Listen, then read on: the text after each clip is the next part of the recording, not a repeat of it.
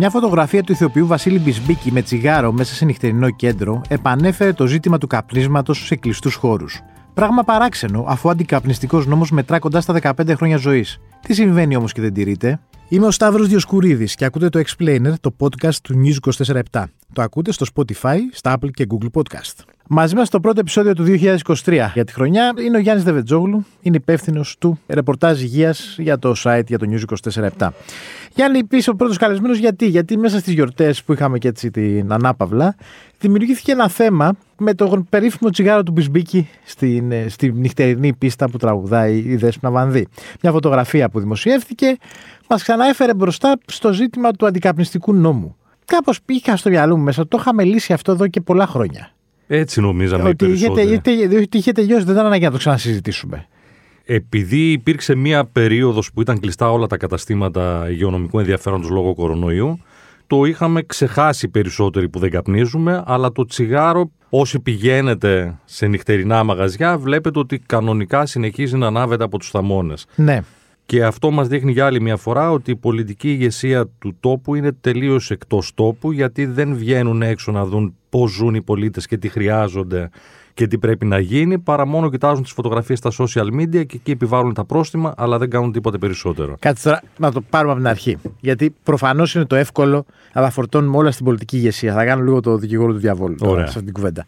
Έχουμε, εγώ θυμάμαι από τη στιγμή που ξεκίνησα να ασκώ αυτό το περίφημο επάγγελμα της μεσογραφίας, τα πρώτα ρεπορτάζ που έκανα τότε ήταν για τον αντικαπνιστικό νόμο του 2008. Ο 9, ναι. όπου απαγορευόταν παντού το κάπνισμα ε, στους εξωτερικούς χώρους, στους δημόσιους χώρους δεν μπορούσε να καπνίζεις πουθενά. Τα αεροπλάνα, τα αεροπλάνα νομίζω είχε κοπεί και πιο παλιά. Ήταν ναι, λίγο νωρίτερα. Αλλά γράφαμε, διαβάσαμε για νοσοκομεία. Αλλά... δηλαδή υπήρχε τότε περίπτωση να καπνίζεις μέσα στα νοσοκομεία κτλ. Στην ουσία απογόρευαν από την νυχτερινή διασκέδαση και από τη διασκέδαση και από τα μπαρ το κάπνισμα τότε. Με, μετά θυμάμαι μετά από λίγα χρόνια ξαναβγήκε νόμος, καινούριος νόμος πάλι που ξαναπαγόρευε το κάπνισμα. Το που ήταν ήδη απαγορευμένο νέα δεδομένα, γιατί ναι. σταματήσαν να καπνίζουν το τσιγάρο, αλλά υπήρξαν τα εναλλακτικά προϊόντα καπνίσματος. Και εκεί πέρα κάπου μπερδεύτηκε το πράγμα. Όχι ότι είναι ένας νόμος που εφαρμόστηκε ποτέ στην Ελλάδα. Υπήρχε ο αριθμός 1142 για να γίνονται καταγγελίες. Γίνονταν καθημερινά πάρα πολλές καταγγελίες. Μετά, όπως είπαμε, ήρθε ο κορονοϊός. Αλλά το ότι γίνονταν καταγγελίες σημαίνει ότι ο νόμος δεν εφαρμοζόταν ούτως ή άλλως. Ναι. Στις καταγγελίες, δηλαδή, παίρνεις το 1142, λες καλησπέρα, εδώ καπνίζουνε. Και έρχεται μετά από δύο ημέρες για να ελέγξει. Ναι. Και είναι εκεί. Προφανώς όσοι κυκλοφορούμε το βράδυ έχουμε δει τις περίφημες στιγμές, σκηνές, ότι μετά τις 10 το βράδυ εμφανίζονται ή τα σάκια στους εσωτερικούς χώρους, mm-hmm. σε αρκετά μαγαζιά. Όχι σε όλα, μην τους βάλουμε, τους βαλιάσουμε όλους. Αλλά εμφανίζονται τα σάκια ή εμφανίζονται τα γνωστά ποτηράκια ή βαζάκια με λίγο νερό μέσα, τα οποία ε, αντικαθιστούν τα τασάκια. Ναι, ακριβώς. Ε, υπήρχε και νομίζω ότι ο έλεγχος γινόταν στην αρχή ότι πας σε ένα μαγαζί και να δεις τα σάκι γράφεις. Πέρα από το τσιγάρο. Γράφεις το κατάστημα ναι. καταρχάς. Τον πολίτη τον γράφεις πια; Και τον πολίτη γράφεις και το κατάστημα. Ο πολίτης είναι το πρόστιμο 100 ή 200 ευρώ ανάλογα με τη. Μπορεί να φτάσει και πολύ περισσότερο σε κάποιες περιπτώσεις, αλλά το κατάστημα μπορεί να φτάσει μέχρι 10.000 ευρώ την τρίτη φορά και να, το, να βάλουν λουκέτο για τρεις μήνες. Δεν θα περιμέναμε για ένα νόμο που είναι σχεδόν, ας πούμε, ο αρχικός νόμος, ο πρώτος είναι περίπου 15 χρόνια κλείνει φέτος.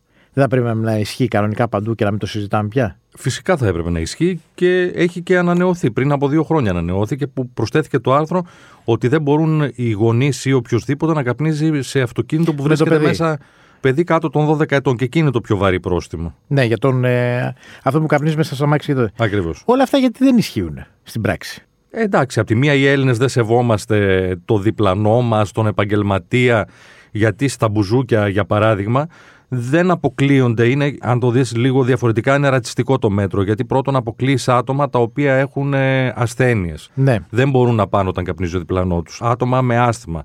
Άτομα που βρίσκονται υποθεραπεία καρκίνου. Είναι πάρα πολλές κατηγορίες ανθρώπων που δεν μπορούν να βρεθούν σε περιβάλλον με καπνό. Αλλά είναι και 150.000 εργαζόμενοι οι οποίοι τη νύχτα δυσκολεύονται να εργαστούν λόγω του καπνού από τους ε, πελάτες, από τους θαμώνες. Εντάξει, δεν είναι και στην ευκαιρία του καταστηματάρχη, του διοκτήτη να το επιβάλλει. Δηλαδή, ναι, δηλαδή στην ουσία, δηλαδή πέρα από το ότι φταίει το κράτος, φταίνε οι Έλληνες, φταίει η φάρα μας κτλ. Μπαίνεις μέσα σε ένα μαγαζί, ο οποίος υπάρχει ένας ιδιοκτήτης, ο οποίος καθορίζει και τους κανόνες του μαγαζιού. Ακριβώς. Με βάση και τις, προφανώς και τη κείμενη νομοθεσίας. Αλλά νομίζω και οι ίδιοι καταστηματάρχες μετά την πανδημία, θέλοντας να μην χάνουν πελατεία, να μην χάνουν κοινό, λένε το αφήσανε λίγο λάσκα. Δηλαδή, όταν Όχι, βγάζει τα όχι, σάκια. τελείως. Όταν βγάζεις τα σάκια, ε, τι, τι του λες το αλλού, ότι σου βγάζω τα σάκια, τι να το κάνει, το Κάπνισε. κοιτάς. Κάπνισε, του λες. Είδα σήμερα ένα post είχε κάνει ο Φώτης ο Σεργουλόπουλος, ο οποίος έχει ένα κλαμπ στον Γκάζι και είχε γράψει κάποιο σχόλιο θαμώνας ότι είναι δυνατόν κλαμπ και να μην επιτρέπεται το κάπνισμα και του είχε βάλει ένα στεράκι από τα πέντε.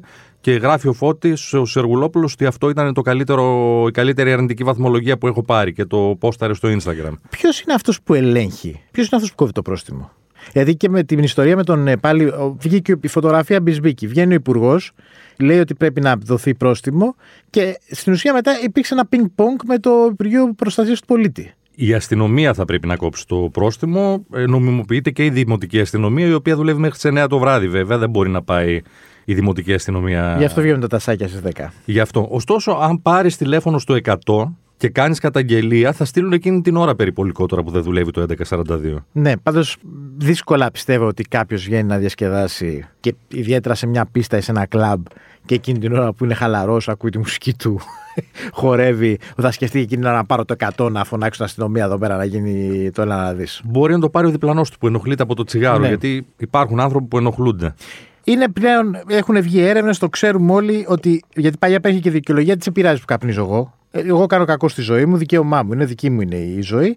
Αλλά πλέον ό- όταν έχει αποδειχτεί τόσο έντονα ότι ο παθητικός καπνιστής έχει πρόβλημα. Γιατί δεν μπορούμε να το καταλάβουμε ότι κάνουμε κακό στο διπλανό μας; Μα δεν καταλαβαίνουμε πρώτα ότι κάνουμε κακό στον εαυτό μας. Θα μας ενδιαφέρει ο διπλανός μας; Ε, με τη λογική όμως ότι εντάξει, ότι έχεις το δικαίωμα της αυτοδιάθεσης που λένε. Όχι, ε, έτσι είμαστε οι Έλληνες. Είμαστε χαλαροί σε κάποια πράγματα. Ναι. Πιστεύεις ότι θα αλλάξει κάτι; είναι λίγο δύσκολο. Υπάρχει ένας στόχος από το Smoke Free Greece ε, ότι μέχρι το 2040 μόνο το 5% των ενηλίκων θα καπνίζουν από το 50% που είναι σήμερα, γύρω στο 52% οι ενήλικες. Αλλά δεν νομίζω ότι θα επιτευχθεί ο στόχος αν δεν ληφθούν σοβαρά μέτρα και όταν λέω σοβαρά μέτρα, δεν είναι μόνο η καταγγελία για το κάπνισμα που υπήρχε στο γραμμή 1142. Υπήρχαν γιατροί οι οποίοι συμβούλευαν τους ανθρώπους πώς μπορούν να κόψουν το κάπνισμα πιο ανώδυνα, γιατί το κάπνισμα είναι θυσμός, δεν Ναι. είναι αστείο. Πετάω, δεν ξαναπαίρνω τσιγάρα και τελείωσα. Είναι ένας πάρα πολύ σοβαρός θυσμός. Οπότε δεν υπάρχουν ούτε συμβουλευτικές γραμμές. Άρα, ως εκ τούτου, δεν μπορούν να λειτουργήσουν και σωστά τα ιατρία διακοπής καπνίσματος που υπάρχουν στα νοσοκομεία, τα οποία δεν ξέρω αν έχουν κόσμο. Μάλιστα. Πάντως πέφτει το ποσοστό που καπνίζουν. Δηλαδή δεν πέφτει ραγδαία, αλλά νομίζω ότι το ποσοστό των Ελλήνων που καπνίζουν είναι πιο μικρό, ας πούμε, σε σχέση με πριν 10 χρόνια. Αυτό το μετράνε βάσει των πωλήσεων των τσιγάρων. Το πρόβλημα είναι ότι στις πωλήσεις των τσιγάρων δεν συμπεριλαμβάνεται ο παράνομος καπνός, Μάλιστα. Που είναι πάρα πολύ μεγάλο το ποσοστό των ανθρώπων που καπνίζουν παράνομα τσιγάρα γιατί είναι πολύ πιο φθηνά.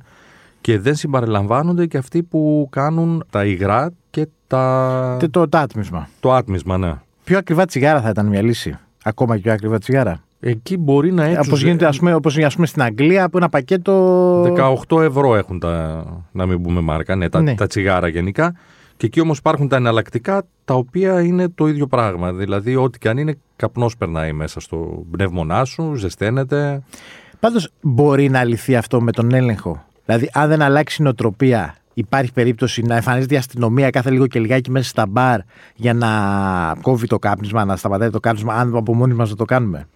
Αν πάρω παράδειγμα από την Τουρκία, οι οποίοι είναι πολύ πιο σκληροί καπνιστές και ακούνε πολύ λιγότερο από τους Έλληνες την ομοθεσία τους, ναι, μπορεί να γίνει, γιατί στην Τουρκία είχε πέσει ακόμη και ξύλο. Δεν, δεν ξέρω αν θυμάσαι κάποιες περιπτώσεις. Είχαν βγει όπλα μέσα σε, σε τεκέδες, είχε γίνει πολύ φασαρία και πλέον δεν επιτρέπεται να καπνίζεις ούτε σε ανοιχτούς χώρους σε καφετέρειε.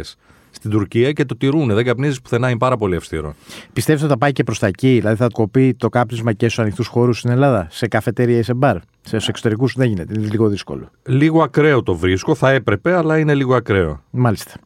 Άρα, στην ουσία, έχουμε ένα νόμο που ισχύει, έχουμε ελέγχους που δεν γίνονται και έχουμε την πανδημία που ξελάσκαρε λίγο τα πράγματα ε, όσον αφορά τους Ακριβώς. ελέγχους.